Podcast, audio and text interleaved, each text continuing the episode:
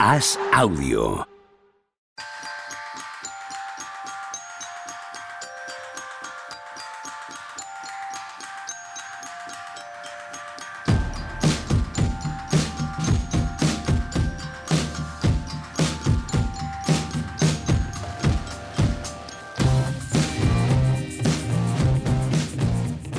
Hola, ¿qué tal? Hoy estamos a martes 26 de diciembre del año 2023. Esto es. Ya ha pasado la Navidad. ¿Qué tal, Juan Rubio? ¿Cómo estás? Muy bien. Ya lo sé. Maravillosa Navidad. Lo sé, lo sé. Feliz Navidad. Eh, a los chiquillos contentos. Sabes que comparto el sentimiento contigo de este, de este maravilloso puente y fin de semana, pero no hay nadie más contento hoy que Tony Vidal. ¿Qué tal? ¿Cómo estás? Bueno, me- me- se me ha torcido un poco el día, pero bueno, mira, al final ha servido para algo. Aquí estamos. Yo estoy muy contento hoy, de verdad, ¿eh? Pepe? Ya lo sé que está muy contento. Cuéntanos. No, por la Navidad, ver a la gente contenta, las familias que se reúnen Sí. en torno a la mesa, el mundo en paz. Bueno, no está en paz, pero no pasa nada, porque estamos Bueno. evitando el cataclismo climático tampoco, pero no pasa nada. ¿No? Está todo bien. La gente es feliz, no hay nada de hipocresía ni de nada. Y Baltimore Ravens aplastó como a, como insectos a San Francisco 49ers ayer y me fui tan contento a dormir dos horas, dos horas y media, pero muy contento. dijiste lo del cambio climático que se joda. Por este rato, por este rato no puede. Qué partido, ¿eh? Joder, qué maravilla, macho. ¡Qué barbaridad! Con el mal- la mala gana que tenía al acabar ahí el Lakers Celtics y hacer la crónica y tal, digo, bueno, ahora a ver, ahora, ahora la otra, ¿no? El primer rejón, pues ahora el segundo. Y madre mía, qué gusto. Además, prefería, realmente prefería ayer ganar este, ¿eh? Hombre, era mucho más importante. Sí, por eso, por eso. Claro. Y aparte fue después también, cronológicamente, con lo cual es otra cosa. No, y el cómo. El ¿Y el cómo. cómo? Bueno, El y, cómo, que, claro. y que vamos a ganar esto, ¿eh? Hombre, ya me contarás ahora quién nos para. Quitando los Buffalo Bills, no se me ocurre ningún otro equipo. Pues eso pienso yo. Eso pienso yo. Pero bueno, no, No, este, no, no, no. ya lo hablaremos en su. Sí, cuando toque, que será dentro de, de unas pocas semanas. ¿Qué tal, Tony? Tú cuéntanos tu Navidad. No, mi Navidad es casa nueva, coche viejo. Sí, un poco ¿no? así. un poco así. Hoy, gracias al coche, me he librado de la comida familiar. De... No, no hay segundo día de Navidad. Vosotros ahí en Madrid no. No, eso aquí es, es, eso es todo nuestro segundo día de Navidad por Castilla Joder, y por no Asturias segundo. es Navidad. ¿Sabes? El segundo día de Navidad es Navidad. el El primero es 25. Nochebuena y el segundo es Navidad. El de las sobras, el volver a reunirte con la otra familia y tal, suele ser Navidad. Pero ahí por Levante, bueno, por, por Cataluña, es hoy, ¿no? Es el 26. Sí, el sí, de los canelones de, de restos. 24, 25 y 26. sí. Claro. Aquí no 24, desaprovechamos. 25, 26. Sí, Claro, a ver, hoy, está todo, hoy trabaja todo Así el mundo. estáis, claro. Pero De, Bueno, todo el demonios con mundo el no lo sé. Pero sí, hoy se trabaja. Pero sí que aquí se celebra el segundo día de Navidad y hay un montón de comidas aún. Bueno, Pues se eso. trabaja, se trabaja ahí donde tú, pero en Cataluña no. Cataluña es festivo hoy, ¿no? Históricamente sé. el 26, sí, sí. Sí, seguro. Aquí yo sé que hay mucha gente que el 25 van con una familia y el 26 van con la otra. O sea, la política un día y la tuya de sangre al otro día. Hay que aprovechar todos los días. Cualquier excusa es buena para ir de fiesta Bueno, y comer y disfrutar. yo particularmente me- Esto, mm, Sí. Lo dice Tony, hay que aclarar a los oyentes que es Tony Vidal en su opinión. Eso es. No es la opinión del cualquier ocasión programa. es buena para en reunirse absoluto. con las No, familias. no, para reunirse no he dicho, he dicho para ir de fiesta. Para celebrar, sí. Eso, o sea, ya tanta familia, tanta comida de familia, yo particularmente. Yo particularmente prefiero no, la verdad. No es mi caso, pero yo sé de casos que están más felices con la familia política que lo- con la de sangre. Oh, yo históricamente. Pero vamos, no te quepa duda. pero cero dudas a ese respecto. Yo tengo la Además, sensación. No, iba a decir que tengo la sensación de que di- diga lo que diga en este asunto va a estar a mal, así que voy a, voy a escucharos. Pasa palabra, ¿no? No, no, yo históricamente, además, hay un punto cuando no estás con tu familia que, que tienes menos presión. que si todo se va al carajo, no, ni es culpa tuya ni es de tus ancestros, quiero decir.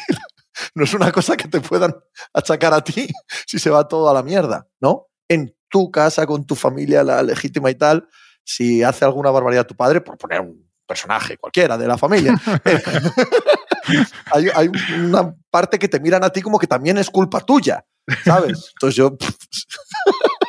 en el otro lado, como se revienta todo.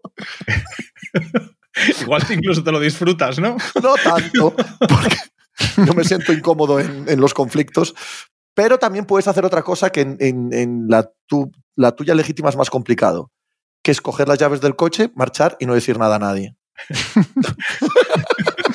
y desaparecer. Y cuando vuelves a mirar WhatsApp dices, no, estoy en Madrid, yo marché. yo no, no quise saber nada. Esa es, es la mejor parte de la Navidad.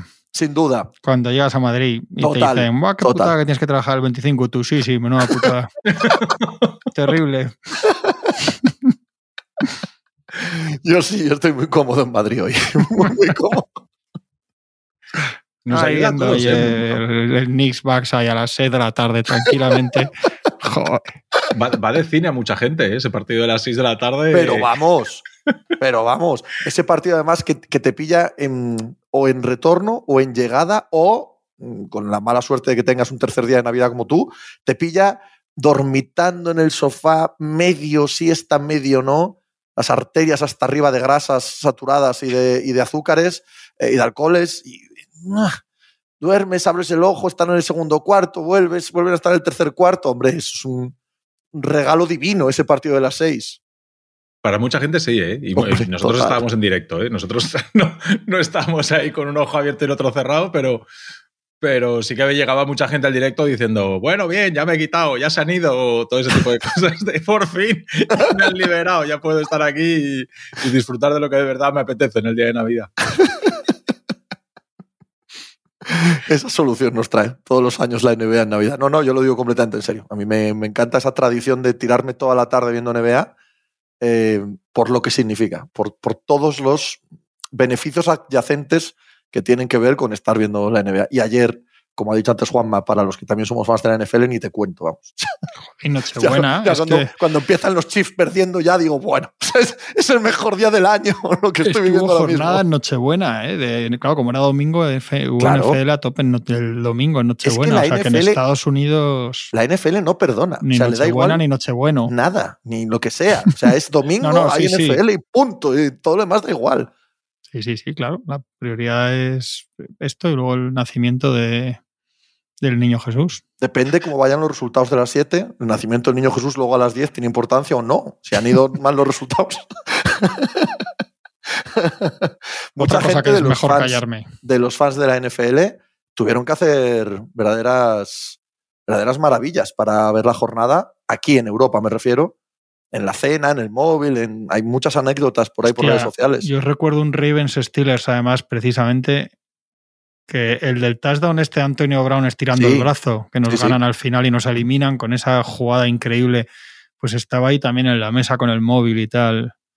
Porque pilló, no sé si en 24 o en 25, yo creo que en 24 por la noche también, sí. Sí, fue hace siete pillar. años. Sí. Siete años ya. Sí. Y, y nos vuelve a tocar, me parece que en 2029. Parece que vuelve a tocar NFL en Nochebuena. Joder. ya lo estamos disfrutando. Ya tenemos ahí un objetivo un- Un objetivo vital. al fondo. Pues me encontré el, el- el- porque sí que estuve, estuve por Asturias, he hecho un buen rato con mi familia, con otro buen rato con mi familia política, esa es verdad, vamos, al margen del resto de cosas, y con, y con los amigos de allí, y, y me encontré a un oyente Ah, sí. muy majo que se llamaba Fernando y me dijo que te conocía de algún prestoso o algo, Pepe, y, y estuve charlando un rato con él muy majo. Pues también se preguntó por vosotros en Cangas del Narcea. Es verdad que me lo preguntan siempre, ¿eh? Eh, los que escuchan el programa. A ver cuándo los traes, que vengan aquí de Timba, que hacen por ahí, tal, no sé qué. Siempre hay gente de Cangas que nos escucha que, que- que siempre me lo dice en los bares. Bueno, ¿dónde me lo va a decir? no coincidimos paseando por el Paseo del Vino, no. Donde menos nos conocen es en el pueblo de Machicao, tío.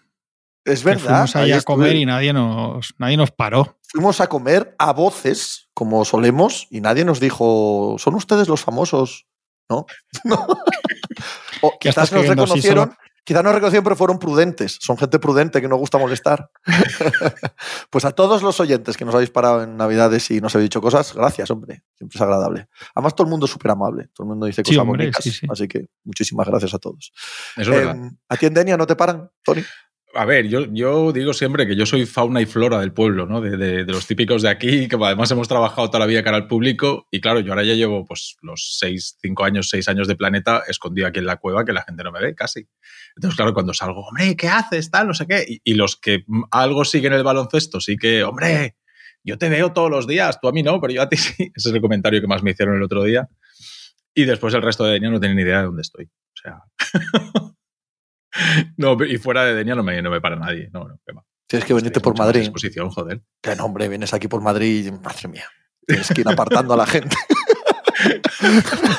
apartando a la gente. Eso verdad, pero de que te paran, sí, pero efectivamente. así, pero... Eso es, pero no porque te conozcan, simplemente porque tienes que ir apartando a una montaña de gente. Bueno, vamos ya a los partidos de ayer. Em, ¿Alguno os destacó más por encima de otros? Ya sé que el Lakers Celtics era el más importante. Yo leía esta mañana la crónica de Juanma ya un poco, sí, con el alma encogida, digo, hostia, vamos a ver, cuidado, cuidado que me cuenta este del partido, porque fue una paliza muy seria. ¿eh? Sí, a mí el que más me llamó la atención fue el River 49ers, como ya he dicho antes. Pero si queréis hablar a la fuerza de, lo que sucedió antes. No, estaba escrito más con resignación y un poco de. porque era más o menos lo que me esperaba. De hecho, lo cual es muy triste, agradecí agradecí, por tal y como se puso al principio, que no fuera una paliza de estas de 50 puntos. O sea, el hecho de que durante medio partido estuvieran ahí ahí llegaran al tercer cuarto por delante, aunque luego ganaran tan fácil los Celtics, lo agradecí, lo cual es tristísimo, pero ya dije el otro día mi opinión clara de los Lakers. Pensaba que iban a tener tres derrotas espantosas, han tenido dos. Ganaron un partido en Oklahoma, que es para frotarse los ojos, la verdad, viendo todo lo demás que ha pasado los últimos días. Cómo jugaron y ganaron ese día. Darwin Ham ha hecho un cambio de quinteto titular que no tiene absolutamente ningún sentido y que no va a ninguna parte. Y, ya está. Y los Celtics tuvieron el coscorrón este un poco tonto en, en San Francisco y luego han cerrado la gira del oeste eh, ganando en la gira del Pacífico, ganando muy bien en Sacramento y a los dos de Los Ángeles, eh, que son palabras mayores en general, o sea, más allá de otras cosas, porque Sacramento es una pista difícil, los Clippers están muy bien y a los Lakers en Los Ángeles al final ganarles tan fácil, pues bueno, también o sea, que están viendo justo antes a Denver y, la sensación ahora mismo es que, es que son los mejores por un cacho a, fin de año, ya veremos.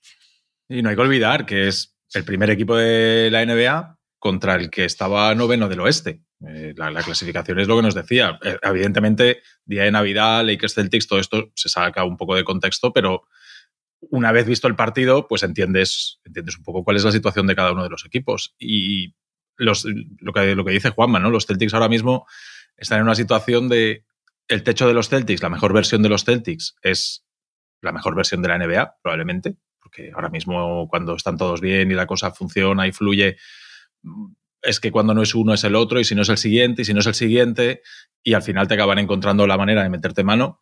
Y el suelo, que ha sido esta racha de 10 victorias en 11 partidos, donde se hablaba que, es, que otra vez, que si Matsura no pide tiempo muertos, que qué viejo está Horford, que es que Tatum está fuera del debate del MVP, pero al final el suelo era 10 victorias de 11 partidos, con racha con el, con, de gira por el oeste. O sea, que incluso sin que esté todo funcionando de maravilla y es eso, Jorín, este equipo, que, que gusto da verle y todo funciona de perfecto, estaban ganando todos los partidos, noche tras noche. Entonces, claro, esto asustó un poco. Cuando lo malo que se puede decir de un equipo es que no pide tiempos muertos, pues yo creo que está todo dicho, efectivamente. A mí me parece que la, suma de Porzingis se ve ¿no? en, partidos como el de ayer, aparte de todo lo que decís y, toda la gran verdad, la, variabilidad que les eh, da Porzingis en ataque y en defensa, el poder hacer que casi cualquier jugador ese quinteto inicial te meta 15 puntos, 20 puntos una noche, cómo también se organiza la defensa, cómo está defendiendo Derrick White, por no nombrar lo más que obvio, ¿no? De, los Jays y de, y de Drew Holiday.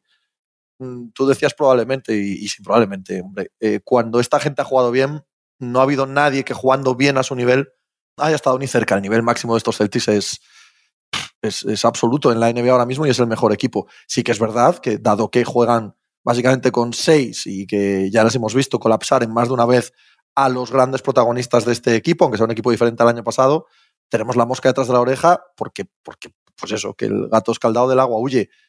Pero lo que han mostrado en buena cara son claramente el mejor equipo de la liga. También les pasó el año pasado, ¿no? Eh, y hace dos, a la altura de febrero más o menos, nos parecía que eran imbatibles. Bueno, veremos. Claro, ya, ya se ha dicho desde casi principio de temporada que van a hacer algo para reforzar el banquillo. Ayer salió justo el nombre de Kelly Olinick, por ejemplo, bueno, pues algo de ese tipo, pues para rematar todavía mejor.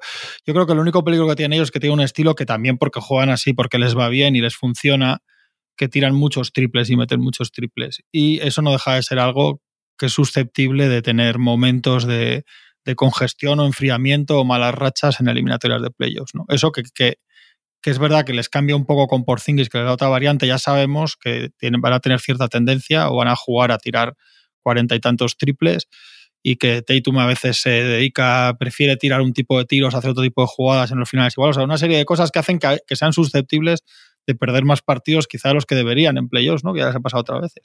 Y que bueno, vete a saber, ¿no? Cómo llega cada uno y lo que pasa en el mercado, pero, pero ahora mismo, y sobre todo que tanto va, o sea, que es lo que decías tú, Pepe, es verdad, y otros años han perdido, pero coño, no van a perder siempre. Joder, tanto va el canto a la fuente que va a haber un año que, que ganen. Eh, el año pasado pierden increíblemente una eliminatoria con Miami Heat. Hace dos años están a punto de ponerse 3-1 en las finales. O sea, están llamando a la puerta, llamando a la puerta. Y esta ahora mismo parece la versión, no sé si la más completa, pero, pero una, la más rotunda en los cinco o seis primeros. Cuando juega el quinteto, bueno, igual es verdad que el año pasado también lo pensábamos, ¿no? Y hace dos, porque es lo último con lo que te quedas, pero, pero sí parece que lo que les dan Jerru y Porzingis son variantes distintas a problemas que tenían otros años. Sí, se, refuerzan con estos dos, con, con Drew y con Yerru, o Drew Holiday, o como se diga, con Holiday, y con Porzingis. Derrick White les ha salido de maravilla. O sea, Derrick White ha crecido en, Boston con el entorno de competitivo, etcétera. En San Antonio era un jugador mucho más inestable, mucho más irregular. Había noches que, que era este jugador, pero había otras muchas noches, no sé si porque aún no había llegado a ese punto de madurez, si porque evidentemente estaba mucho peor rodeado pero había noches en que Derrick White era el de 3 de 14 y no desaparecía, otro partido. Entonces, aquí ha encontrado una solidez y un nivel que en San Antonio difícilmente hubiese podido lograr. Entonces, eh, eso también les ha salido bien. Y además, creo que es cierto que la gestión de los tiempos muertos de Matsula es peculiar, pero, pero me parece que hay cosas que hacen muy bien. Ayer, por ejemplo, en el partido eh, consiguen sacar a Anthony Davis de, de, la zona, o sea, normalmente en el ataque estático buscan hacer uno bloqueo o dos bloqueos continuos uno detrás de otro para que al final a Davis se tenga que emparejar eh, con Tatum y Tatum desaparece de la jugada. Se aleja, se aleja, se aleja, se lleva a Anthony Davis de allí. Claro, Anthony Davis no puede hacer las ayudas largas porque ha de estar pendiente de Tatum porque si no le llega el balón con ventaja y, y sacando a Anthony Davis de la zona empiezan a atacar, atacar, atacar, a irse para adentro y ahí consiguen un montón de puntos relativamente fáciles. Eh, después, cuando, cuando en esas transiciones, esa manera de jugar rápida, ¿no? que no es al contraataque, pero sí que es en transiciones en primera o en segunda oleada, en el instante en que alguno tiene cierta ventaja con el rival y ven, oye, mira, aquí tenemos ventaja y conforme llegas una y otra vez atacando, a los Lakers les cuesta ayer eh, y en general, pero ayer especialmente les cuesta mucho bajar a defender. Boston aprieta mucho hacia adelante y, el balance defensivo no es bueno el de los Lakers. Y en estático también, eh, cuando está Reeves en cancha, es que se van a por él una y otra vez. Y, y porque el resto de jugadores que meten son jugadores físicamente más o menos fuertes, pero los Lakers están en esa tesitura de, con el cambio de quinteto, si metes físico, pierdes espacio. Si tienes espacio, pierdes físico. Y ahí es, una espiral difícil de la que salir sin hacer movimientos. Hombre, es el, equilibrio justo ¿no? que, tiene que buscar Darwin Ham y que no, no lo encuentra de continuo. Sí que ha habido momentos también ha habido momentos muy buenos este año en los Lakers, ¿eh? Sí, sí. En los que esto ha funcionado, también, como decía Juan antes, en los que les entran los triples, bueno, hay una volatilidad ahí obvia, pero cuando empieza a poner el quinteto más físico, más, es un equipo que empantana, que empantana fácil y que necesita que LeBron o Davis, o probablemente LeBron y Davis, los dos, mm. sean partidos monstruosos, ¿no? Hay el partido monstruoso de Davis y no es suficiente. Bueno, Davis en general está, está muy bien casi todos los días. Sí, la temporada está un poco infravalorada la temporada de Davis. Lo otro, yo es que creo que hay mucha diferencia de talento y se ve, hay un momento que los Lakers casi se puede decir que arrollan a los Celtics, porque tú no pasas de, de, perder de 18 a ir ganando de casualidad. Hay un buen tramo de partido que le dan la vuelta totalmente, totalmente al partido, con, con Hachimura, con Reeves, con un equipo que tiene más opciones en, en ataque que el que pone ahora al principio Darwin Han, que no sé cómo se le ha ocurrido esta cosa que, que lleva haciendo ahora un par de partidos. Pero, pero es que al final es talento. El último cuarto empieza a tiro para los Lakers y fallan varios ataques de LeBron que no suele fallar porque ayer está muy pesado de piernas y de reacción LeBron, no está como 48 horas antes hace un partido majestuoso en Oklahoma, pero, pero ayer no está bien y ellos fallan dos o tres tiros liberados que en las siguientes jugadas los meten los Celtics. Sí, sí, tiros igual de buenos. Que sí, que sí. Sí, simplemente. Y pasas de poder ponerte a 5 o de repente pestañan, están a 14 y el partido se ha acabado. Y es una diferencia de talento y más veces contra equipos como los Celtics les va a pasar eso con lo contrario, evidentemente. También cuando remontan hay, un, hay rachas que, que son fallos de los Celtics en los mismos tiros. O sea, no estás diciendo vaya defensa de los Lakers, es más una cuestión de, de vaivenes en los partidos de los Celtics. Pero eso es lo que os digo, que, que contra otros rivales les puede dar problemas a los, a los Celtics, e, e, esa manera de jugar. Pero bueno, yo es la apuesta de ellos que tiene una parte de matemáticas y que, y que seguramente este año con días malos en los que no les salga y, y cuestionemos hay que jugar así y se diga a todo el mundo que si Tatum por qué se tira cinco no sé qué desde siete metros en vez de penetrar y no sé cuántos, pues con todo eso quizá este año sea el que les, les pueda salir la cuenta a favor. Ayer probablemente es el peor partido de LeBron James en mucho tiempo, ¿eh? Sí, sí, sí. venía, venía tostado, ¿eh? ¿no? de todas o sea, maneras. Venía, sí. venía complicado. ¿Cómo? Que venía tostado de atrás. Sí, sí, sí, sí, sí, pero, pero un partido yo, complicado para él. O sea, no, no, no trato de ni de llevar esto más allá del partido de ayer, pero Jorín, es de los peores partidos que yo le recuerdo a LeBron James, probablemente en toda su carrera. O sea, que, que por cansancio, por lo que sea, por lo que sea, no, no creo que sea nada que seguramente el próximo partido o al siguiente volveremos a ver a LeBron siguiendo con la temporada que está haciendo. Pero, Jolín, ayer eh, a los Lakers, claro, es que los Lakers con este LeBron es, eh, lo tienen muy difícil sacar, sacar los partidos con, con, un LeBron de este nivel. Sí, pero es que 48 horas antes hace uno de los mejores partidos sí, sí. de la temporada, en una de las pistas más exigentes a nivel físico y de ritmo de la NBA, como es la de los Thunder. Mm. Ya que es que lo que pasa con esas variantes de LeBron, con la edad que tiene LeBron, tienes que empezar a contar. Lo que no está bien es esto lo demás ni nada. Y es que al final, ¿qué van a hacer? Ya os lo decía el otro día, que me da mucha pereza pensar que. Necesitan algo en ataque, evidentemente, porque, porque no les da, pero que es que va a ser muy difícil que les dé en todo caso. Esto ha salido mal, ha salido mal porque yo creo que el entrenador está rompiendo que yo no sabía, pero cada vez me da más sensación de para mal que para bien, sin ser para mí ni, ni responsable, especialmente responsable ni en lo bueno ni en lo malo. Llevan desde que se fueron Maguido y Howard buscando un, un pivot vertical que les dé esa variante que les da, que tanto les funcionó que no lo encuentran. Tampoco este año, evidentemente, te arriesgabas mucho con Jason Hayes por nivel deportivo, no por contrato, y no te ha salido. Eh, lo de Gabe Vincent ha salido mal porque se ha vuelto a romper y va a estar otros dos meses sin jugar. O sea, te ha vuelto a salir que es el Kendrick Nunn de este año, ¿no? Un jugador que tienes ahí que contabas un poco con él para rotación exterior y nada. Mira, también vino de Miami, no había caído. Y te, o sea, te ha salido básicamente todo mal. Algunos de los que tenían que crecer no han crecido, que podías pensar que podían dar un paso adelante no lo han dado. Los Hachimura y compañía son más o menos lo mismo, a ratos bien, a ratos mal, pero que no son más. Se han equivocado, parece, lo que decía también el otro día. A ver, igual luego el chico hace una gran carrera, pero a corto plazo tú ves jugar a Jaquez en los Heat o a Pocienski en los Warriors o jugadores así que fueron elegidos después y parece que los Lakers tampoco han acertado con el rookie en una posición buena de draft, cuando es precisamente lo que han hecho bien muchos años, quiero decir, en, los Lakers lo que mejor han hecho, pues parece que nosotros también se equivocado. O sea, va sumando todo lo que en verano decías, cómo han hecho las cosas y, y sus pequeñas o grandes apuestas, casi ninguna ha salido, ha salido en realidad bien. Entonces, pues te encuentras con esto hay un poco sí. de reescritura en el tema del draft, eh, por lo de Juchifino, ¿no? Porque sale detrás Jaquez y, y Posienski ya, pero ¿quién lo adivina? El día del draft, no, claro, 18, pero... 19, pues chico, sale, sale, como sale eso, ¿no? Sí, pero con todos los que aciertas tampoco sabes quién lo adivina claro, y aciertan. Pero sí que igual sí, luego dentro de tres claro. años el bueno es este, pero ahora mismo, o igual ya que están los Lakers ahora y tampoco luciría como el Miami, que no lo sé, pero la sensación viendo a todos. Sí, sí. Ayer, por ejemplo, que además juega uno delante, uno delante de otro, sí, y de los Lakers casi ni ha jugado, claro. Mm. Tú ves a todos y dices, joder, pues este tipo de chicos así, que igual no tienen tanto techo, evidentemente, como los, como los demás arriba, pero que están así tan hechos para competir ya, pues igual es, le hubiera venido muy bien a los Lakers.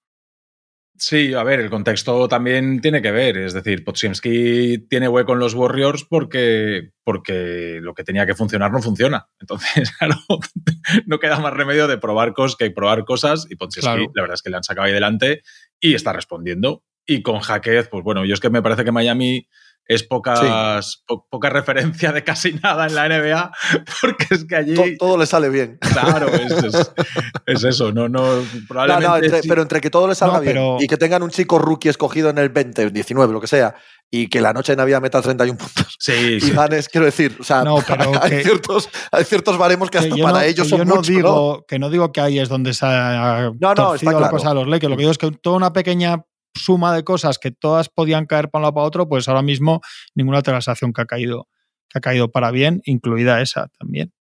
Sí, bueno, realmente los Lakers, si miras a los jugadores en los otros contextos, quizá el único que de verdad ha sido mucho mejor de lo que está siendo en Lakers es, es D'Angelo. D'Angelo sí que el, Russell de los Nets que los mete en playoffs con Jarrett Allen y, y Dudley allí montándola y todas esas cosas, eh, pues ese, aquel D'Angelo Russell sí que de verdad era un jugador con un rendimiento mayor del que está dando en los Lakers.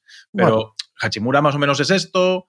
Eh, Reeves sí que quizá está por debajo del buen tramo de la temporada pasada. El buen tramo de la temporada pasada de Reeves está por encima de lo que está haciendo ahora. Pero Vanderbilt, pues es esto también. Un jugador que, realmente en Minnesota hacía de Gobert, no hacía de Towns, hacía de Gobert. O sea, era un jugador que, que, no te daba espacio, que sí, que cuando llegó a Utah tiró tres triples los primeros partidos y metió alguno, pero después ya se acabó. O sea, cuando miras a los Lakers en otros contextos, dices, bueno, pues tampoco hay nadie que esté jugando peor que. Mucho, ni mucho mejor ni mucho peor, más o menos es lo que son en, otros contextos, la mayoría. Sí, lo que pasa que. No, que el año pasado. Eso es. Con ese equipo llegan a playoffs, pasan dos rondas y pierden finales, con los Nuggets. Mm, que pasa el primer partido y mucha gente después del primer partido, que yo decía que no, pero había mucha gente que decía que tenían la mano de la eliminatoria porque aunque habían perdido no sé qué, no sé cuántos. Esa es la realidad. Entonces, cuando acaba el verano, yo no, cuando lo hablamos en su día no era triunfalista, pero sí entendía lo que habían hecho, ¿no? Tienes que coger un poco el camino que ha el equipo desde febrero, lo analizas, lo ves, hace una serie de apuestas, una serie de renovaciones no muy locas, una serie de contratos que pueden ser traspasables ahora, como el de Re Angelo y tal, y tiene un cierto sentido, pero eso no te da ahora mismo para más. Yo tampoco tenía la sensación en verano de que, o sea, tampoco pensaba que este equipo, o sea, sé para dónde puede romper para bien, lo decíamos cuando el In-Season Tournament, que no hace tanto, pero tampoco tenía en verano la sensación de, de triunfo absoluto, pero, pero debería ser un poco mejor que, que, podría ser un poco mejor que todo esto, quizás sí, no sé. La verdad es que luego dices, bueno, pues LeBron está todo lo bien que puede estar a su edad, David está haciendo muy buena temporada, Reeves empezó mal, pero más o menos luego ha estado bien, ha tenido semanas muy buenas, va entre medio. De Redis han sacado más de lo que se podía esperar, es que claro, esperar que te salga bien Jackson Hayes y el otro, otro, Vanderbilt es un jugador que son un tipo de jugador que yo no, no lo alabo mucho porque son jugadores que la gente quiere mucho y se habla mucho héroes folk de temporada regular, que es que luego en playoffs los tienes que sentar porque no meten un tiro y no te valen ese tipo de defensores. Hombre, sí te valen para ciertos momentos y para ciertos emparejamientos y si todo lo demás en ataque es muy bueno, pero al final tú no puedes jugar con, con Redis y Vanderbilt que no meten un tiro ninguno y por muy bien que defiendan. O sea, es, un, es una mezcla complicada. Ahora, que, el Hachimura que vemos en la eliminatoria contra los Grizzlies te rompe por ahí, ahí, acordaos que ha estado todo el verano entrenando con LeBron, pues todas estas gaitas y te empieza a hacer de verdad partidos de 20-10 todos los días, pues es otra cosa. Que Russell no sé qué, pues es otra cosa, pero claro, son muchas apuestas, pero la realidad es que no es que te salgan bien todas, que eso también es un ganar la lotería Navidad, que tampoco es normal, pero la verdad es que casi ninguna ¿no? ha salido bien, más allá de, que, de que LeBron no quitando, pues, no, da un gran paso atrás, más allá de partidos como el de esta noche en general. Y que Davis está muy bien, es que además han jugado casi todo LeBron y Davis, eso es. Sí, sí. O sea, que no han faltado mucho. Cierto, correcto. ¿Sabéis dónde hay gaitas de verdad? en Phoenix, Arizona. Bueno, escribiendo un artículo. Yo ahí, sí que, ahí sí que están las cosas que podían salir mal. Todas mal. Y todas han salido mal. Todo, todo. Yo estaba escribiendo un artículo ahora que los publicaré esta tarde o mañana por la mañana de estos, sí. Ahora somos, un, somos un programa de teasers, ahora. Bueno, ahí lo dejo, vendiendo la moto. lo dejo, ¿no? Bueno, nada, nada. Oye, muy que quiera, que ponga luego el enlace machicado ahí en Spotify, ¿no? Eso no se puede hacer. Dice machicado, Durán no querrá salir por casualidad. Hombre, sin alejarse mucho. Claro, hay que salir. Lleva dos días el tío cenando con los suegros y con la familia y tal, y él también quiere volver a Madrid. Imagínate que estuviera en Valencia y tuviera otra vez. Claro, joder. No le va a gustar nada a Durán, además, estas cosas tampoco, ¿eh? no le pega nada. Pero muy bien, ¿eh? Que ya el 25 de diciembre llame a Bognarowski y diga una cosa, que me he venido aquí, que no tenemos espacio salarial, porque me lo quedo yo todo, no tenemos jugadores de rotación, porque los han mandado todos en mi traspaso, y no tenemos rondas del draft, pues por lo mismo. Yo no quiero este equipo para nada. O sea, ¿cómo voy a jugar yo en este equipo? ¿Qué es lo que puedo hacer? ¿A qué me recordará esto a mí? Sí, yo me parece haber vivido esto en alguna otra ocasión. Es de traca y más cuando, por ejemplo, el ayer hace un mal partido. Es decir, eh, Kevin Durán ha estado tirando y del carro en la primera parte de la temporada y tal, pero, pero Kevin Durán está lejos de ser el mejor Kevin Durán. Eh, ayer, y por tengo ejemplo. malas noticias para él, que no lo va a volver a ser, nunca. No, no, no, claro. Claro, o sea, que es que esto es lo que hay ya. Y, y, creo que donde más se le nota es, es yo, donde más me llama la atención es en defensa. ¿eh? O sea, eh, Kevin Durant Prime era un jugador, no voy a decir super élite, pero era un muy buen defensor. O sea, en aquellos Warriors era un jugador importante en defensa, en ciertos momentos jugaba al 5, ayudaba en la defensa interior, y es que ahora le ves que llega tarde. O sea, no, no es que no es un gran defensor, sino que llega tarde. La muñeca, por supuesto, que la sigue manteniendo y la va a mantener toda la carrera. Pero físicamente está un pasito por atrás y eso se le nota un poquito delante y se le nota bastante atrás.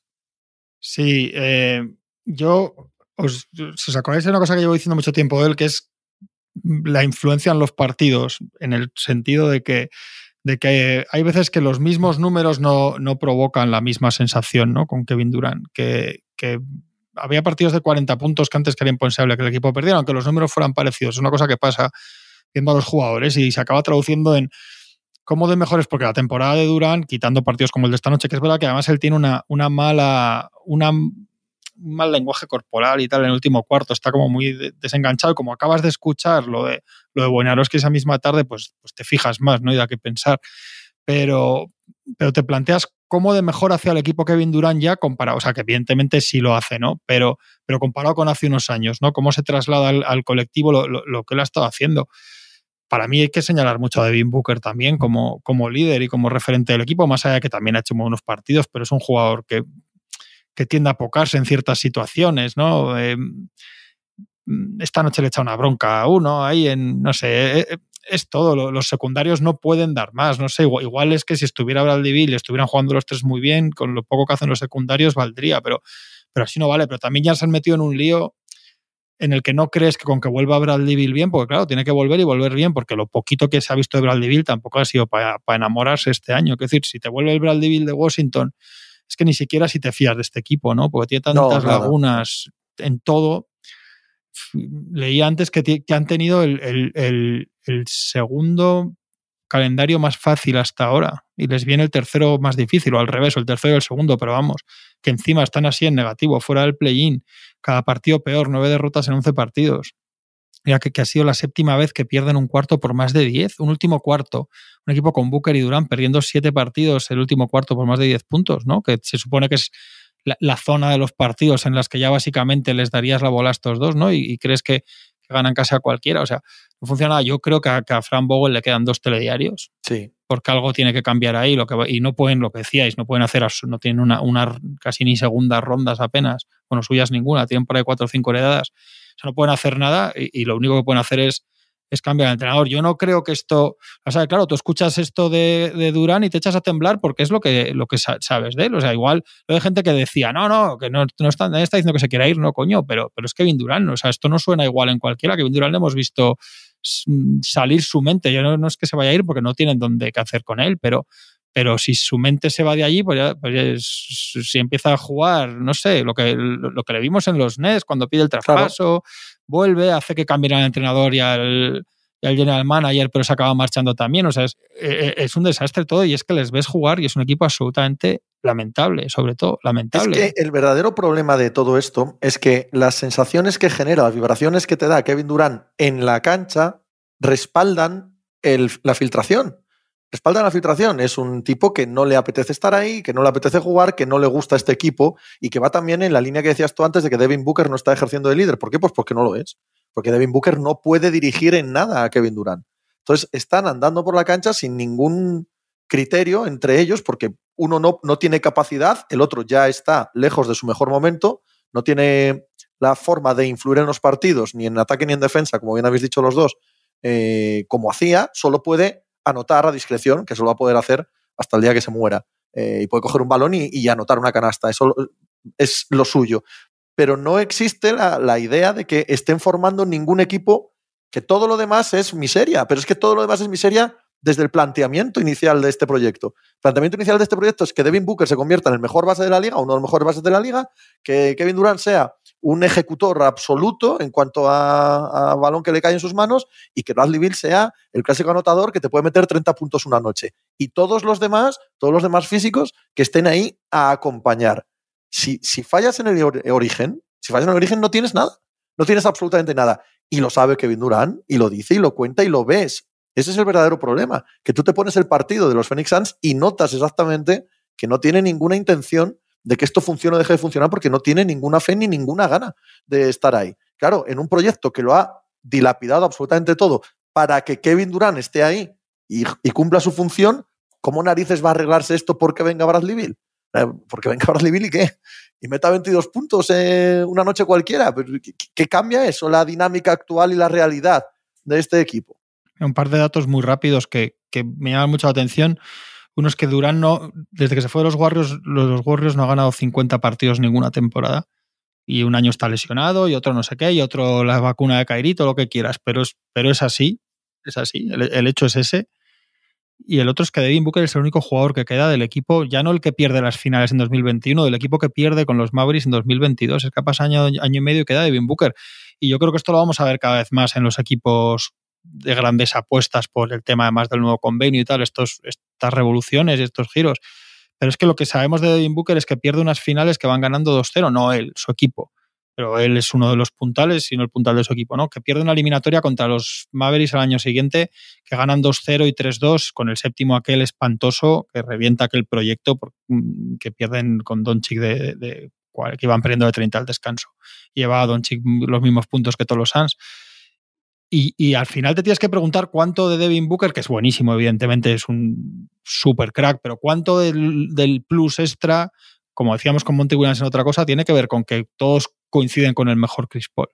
Porque es que es lo que te tienes que preguntar ahora mismo. No, igual no es del todo justo, pero eso es lo que se juega en Kevin Durant y Devin Booker individualmente. Y Bradley Bill, que claro, como no está por allí ni te acuerdas de él, pero Bradley Bill también hay que decir, oye, chato, llevas cinco años tocándote la vaina en, en Washington y esta es la, esta es la vuelta. Es que no, lo que no podemos es otra cosa que os digo muchas veces, pues no se puede, no digo nosotros, digo en general, no se puede. Mm, ¿Qué revolución? Vamos a hacer programas especiales porque los Suns han hecho este equipo y cuando eso no va a decir, bueno, ¿qué cómo va a ir estos y tal? Pues no, chico, pues oye, habéis juntado estos tres, coño. Claro. Que funcione y que gane, porque ahora hay que exigiros como se os iba a exigir en verano, no como lo que estamos, la cochambre esta que estamos viendo y dejar correr el año. Esto es muy duro para los protagonistas de esto si sigue así. Ayer es un día donde se plasma todo lo malo de los Suns. Es decir, a Kevin Durant se ve que no es el que tiene que estar. Don, eh, iba a decir Don Sitch, ahora hablaremos de Don Sitch. Eh, ya, quisieran ellos. Booker se toma el partido como un pique de uno contra uno y, y Don Sitch empieza bien y acaba bien y sigue bien. Y en el medio está bien. pero el partido, Booker desde el principio se lo toma ahí como esto es un Don Sitch contra Booker y y pierde un poco ese poquito que ha ganado como generador y él eh, hay muchas veces que toma decisiones de no, no, yo necesito anotar porque Doncic está metiendo muchos puntos y yo quiero ir a la par de él. Esto tiene que ser un duelo de Booker contra Doncic. Y ahí se equivoca, desde mi punto de vista se equivoca. Ayer Booker queriendo ser finalizador cuando si él se convierte tan bien en un finalizador, ahí eh, no, no, la cosa no funciona. Entonces, empieza así, no fluye el equipo, no fluye el equipo. Al final el equipo acaba lanzando 40 tiros entre Metu y Grayson Allen. Ahora hablaremos de los Mavericks, pero esto hay que darle una palmadita en la espalda a Jason Kidd y decir, oye, el planteamiento de que no te ganen los buenos lo has conseguido, porque al final Booker y Kevin Durant no acaban fluyendo. Y Booker ayer también echa muchísimo de menos a Nurkic, porque el espacio que genera Nurkic, y ya lo veíamos con Lillard, el espacio que genera Nurkic con los bloqueos y todo eso, a los tiradores, a este tipo de tiradores de, de media y larga distancia les da muchísima vida. Y ayer Booker no encuentra, no encuentra ni el espacio, ¿no? acaba quitándose muchas veces el balón de encima porque la cosa no funciona. Pero ayer, es que claro, hay que pensar que este proyecto faltan dos de los cuatro mejores jugadores, el partido de anoche en concreto. Sí, pero ahí tiene razón Juanma. Si vamos a juzgar a estos Suns y lo que son Booker y Durán y lo que pueden llegar a ser y tal, porque estén Urkic o no, es que algo se ha hecho mal. O sea, esto, esto no era la idea que se nos vendieron. Esta gente, en, teoría, en su pico máximo, tiene que aspirar al anillo. Bueno, en teoría y en la realidad, no, no puede ser otra cosa cuando haces el movimiento que haces por Kevin Durant y tienes un jugador que, en teoría, puede estar capacitado, que ya vemos que no, o al menos de momento no, para pelear el MVP como es Devin Booker.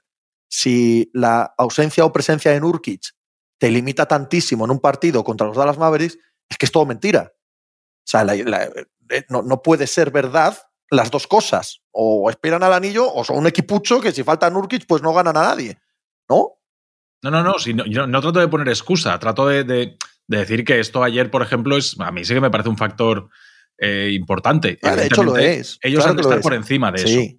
Es, eh, claro, eh, por eso al final de quien hay que hablar mal es de Booker y de, y de Kevin Durant, porque no, carrean, carrilean, no sé cómo se dice, lo suficiente.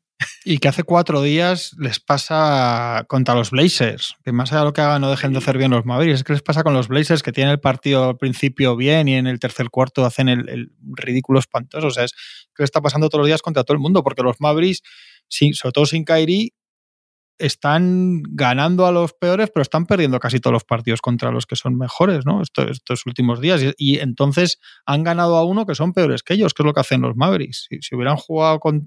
O sea, los que han jugado contra equipos mejores a priori no están sacando muchos. Es que, claro, falta Nurkic, pero falta Kyrie Irving también en el otro lado. O sea, es. No sé, es, es un desastre. Y es que cada día peor. Es un equipo pudriéndose, no es un equipo haciendo algo que no te pueda funcionar, no es un equipo pudriéndose. Es que no hay otra palabra. Yo es que creo que le quedan, de verdad que creo que le quedan cuatro telediarios, igual exagero a, a Fran Vogel. ¿eh? Sí, yo también creo que va a pasar algo serio ahí, sí. ¿Cuántos años hace que se inventa el baloncesto? Que el otro día. Cuatro. Cientos. Joder, ciento y. ¿Cuándo? Pues si después de. Los que sean, muchos. si después de tantos años de, de, de, evolución del baloncesto, al final, se, la mayoría de cosas que funcionan, la mayoría, después hay casos excepcionales, pero es con perfiles diferentes en pista. Al final, los equipos con un buen base, o sea, con un base, con aleros, con pivots, con que cada uno se, se complementa, el famoso fit, si después de la evolución se ha llegado a esa conclusión, después es muy raro, o sea, es, es, lo menos habitual que tú cojas un equipo con jugadores que con un talento espectacular, pero haciendo todos la misma cosa, es, se está viendo que, que en este nivel de élite absoluta y de máximo rendimiento es muy difícil que un equipo con cinco jugadores del mismo perfil o, de, o con tres jugadores de un talento extraordinario, pero del mismo perfil, ganen a equipos que a lo mejor con un talento un poquito peor, un poquito, porque al final el talento es muy importante, pero con un poquito de talento menos, pero que se complementan mucho mejor, eh, al final acaban funcionando, funcionando mejor y ganando más partidos. Claro, que es que no estamos hablando de que no estén líderes del oeste ni claro, ganando a los Celtics y en Denver, que es que están 14-15 claro.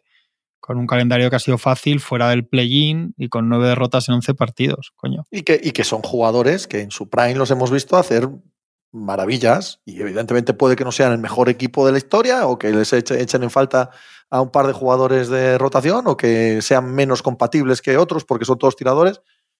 Sí, sí, pero para, para cosas para cosas gigantes, como para que terminen en siete partidos sí. los, ¿sabes? Sí, los, sí, los Denver Nuggets, vale, pero ostras, no, para la temporada que están haciendo es intolerable. Y yo le acuso muchísimo a Durán porque es el bueno de verdad, porque es el legendario de verdad, uno de los tipos que puede haber sido uno de los mejores jugadores de todos los tiempos, que no va a pasar así a la historia eh, si las cosas no cambian y no van a cambiar, y que, le vemos de nuevo en medio de un proyecto que no va a ningún lado y lo primero que hace es otra vez quejarse, no solo públicamente, sino a, través de su juego y, dejarlos tirados de nuevo, tío. Es, es, es, bastante asqueroso desde el punto de vista deportivo, ¿no? Es que, jugando, que haga lo que le dé la gana, pero, pero, desde el punto de vista deportivo dices, ¿y yo para qué quiero un tipo así, tío, en mi equipo, no? Jugando, que él no es que haga cosas muy fuera de tono y eso, pero sí se le ve, también en Brooklyn tenía momentos de estos que estaba con los secundarios y con los otros lesionados y de repente animaba mucho a todo el mundo y tal, o sea, se le ve cuando está un poco así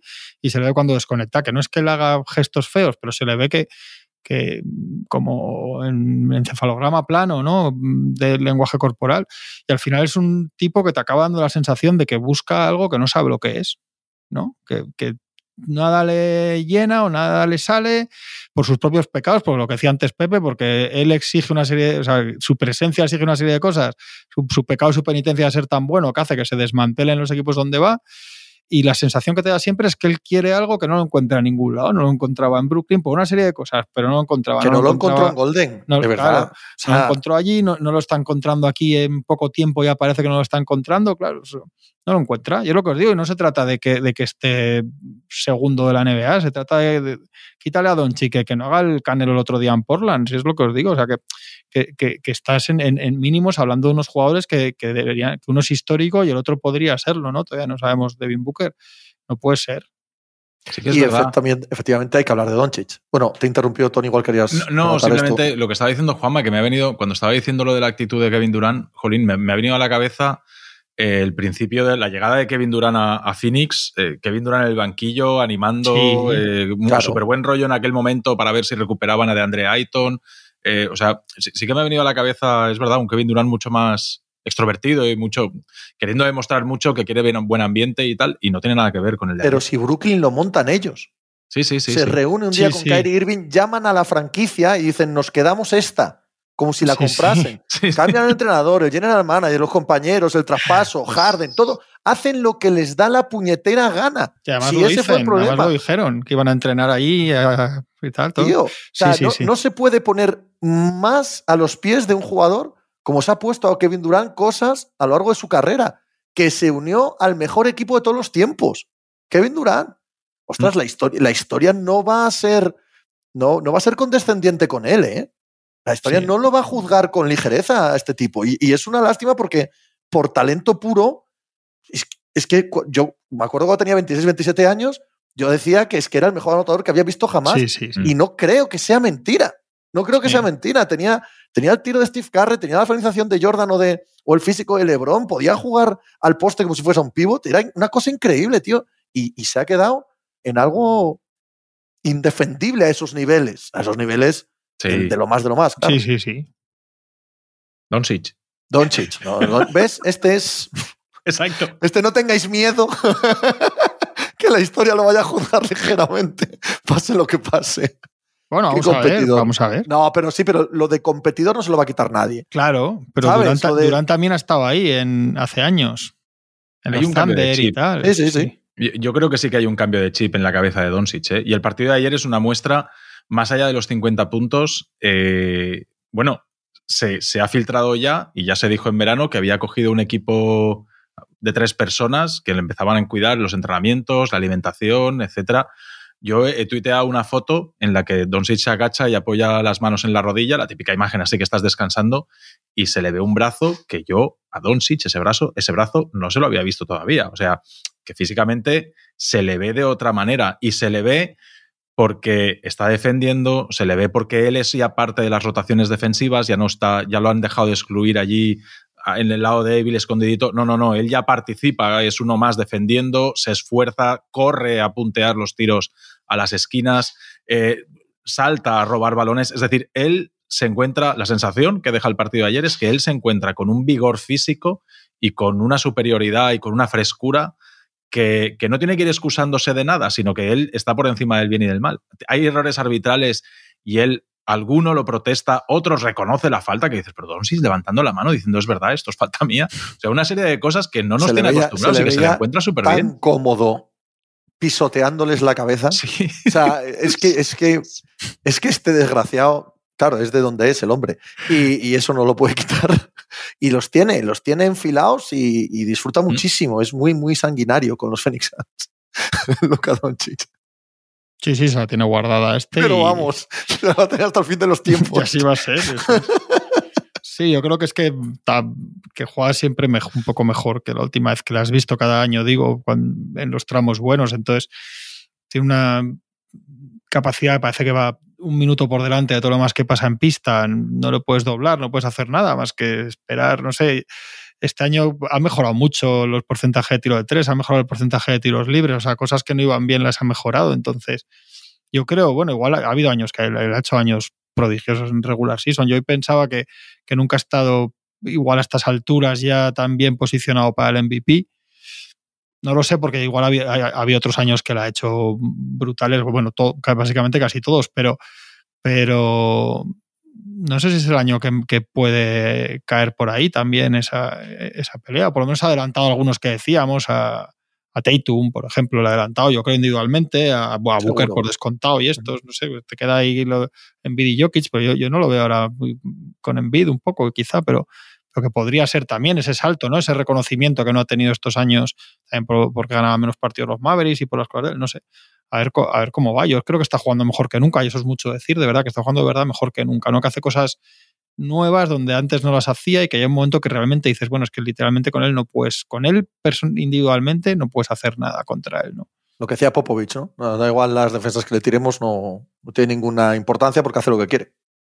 Sí, sí, sí, sí, es así. Y este año está, es probablemente de, los años que mejor rodeado está. ¿eh? Al final eh, acaba encontrando ahí en Exum, en, en, Exum, en Derrick Josh Jr., la aparición de Lively, eh, poder llevar a los jugadores que antes eran fundamentales para el equipo, llevárselo a, llevárselos a la, segunda unidad.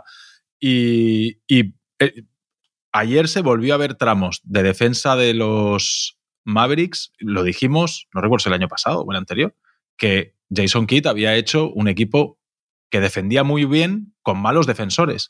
Este año está haciendo, lo que se ve en el partido de anoche, es un equipo que defiende muy bien con defensores mm, no voy a decir los mejores defensores de la NBA, pero ya con defensores medio bien. O sea, Por lo menos físicos, ¿no? O sea, el físico, el físico que se ve en este equipo no tiene nada que ver con el físico de los últimos dos años. Claro. No sé si a nivel de buenos jugadores sería debatible, también tiene mucho que ver que el nivel de Luka Doncic eleva a todo el mundo, pero, pero estoy de acuerdo contigo en esta, en esta parte, sobre todo en la del físico. Tú ves ese quinteto y, hombre, no es, no es aquello que veías antes, ¿no? Sí, con Exum, con Derrick Jones y con Graham Williams y con Derek Lively, ya es un quinteto ahí con centímetros, es un quinteto fuerte, es un quinteto rápido. Eh, hay, hay jugadores que son bastante bien considerados como especialistas defensivos. Eh, yo creo que los Mavericks están, están haciendo las cosas muy bien y se está trabajando y está saliendo año bueno. Para mí está saliendo año bueno de los Mavericks. Yo creo que con todo eso siendo muchas cosas verdad, y Lively se nota mucho, creo que, creo, creo que están 1-5 sin él. Creo seis partidos que no ha jugado el pivot. Yo creo que, que es un equipo estable en una zona sin demasiado vuelo todavía.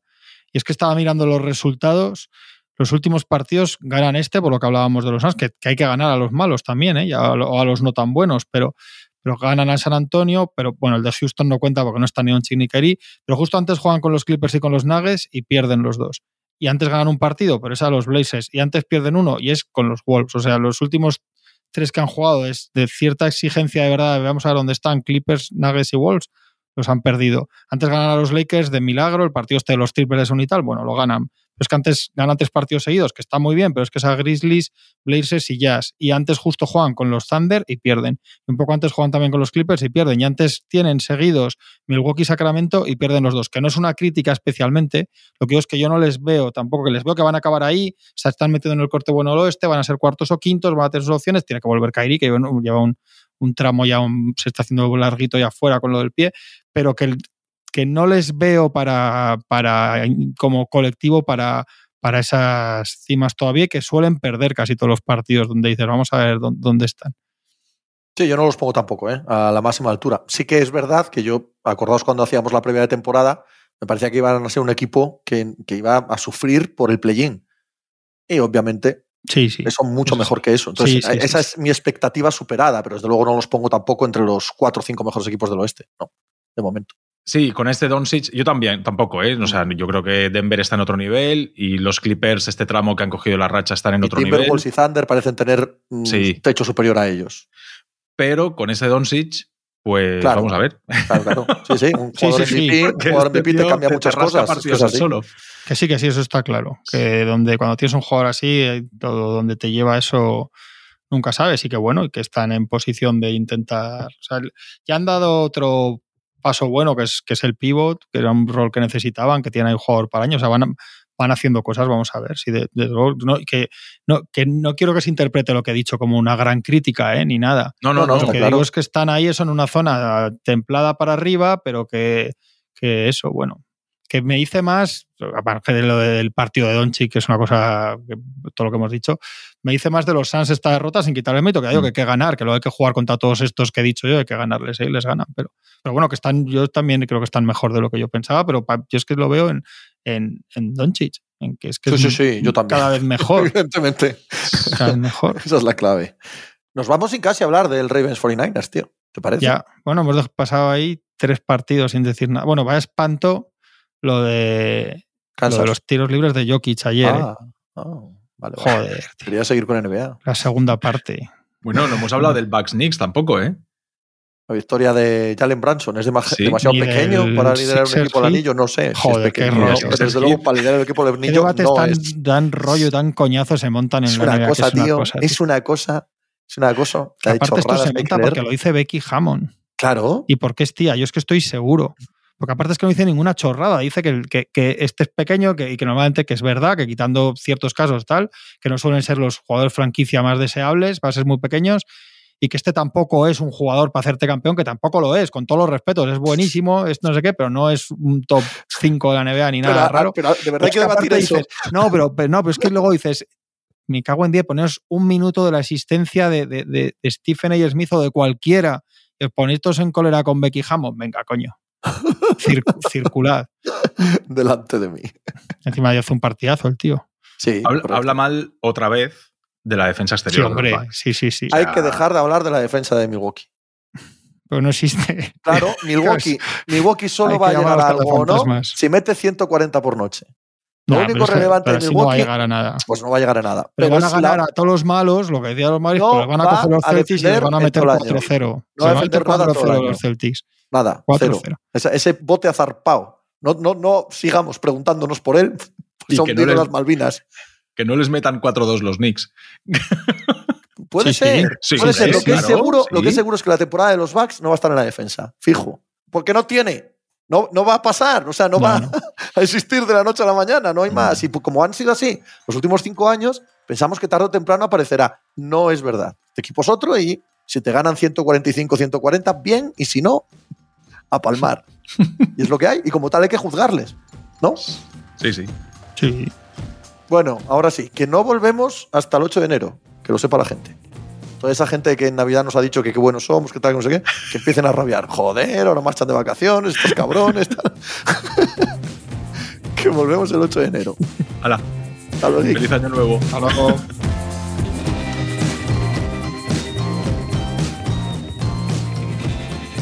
Pues muchas gracias por habernos acompañado en NBA Mínimo de Veterano. Muchas gracias por haber escuchado este podcast que es original de As Audio con la producción de Javier Machicado y la realización de Vicente Zamora.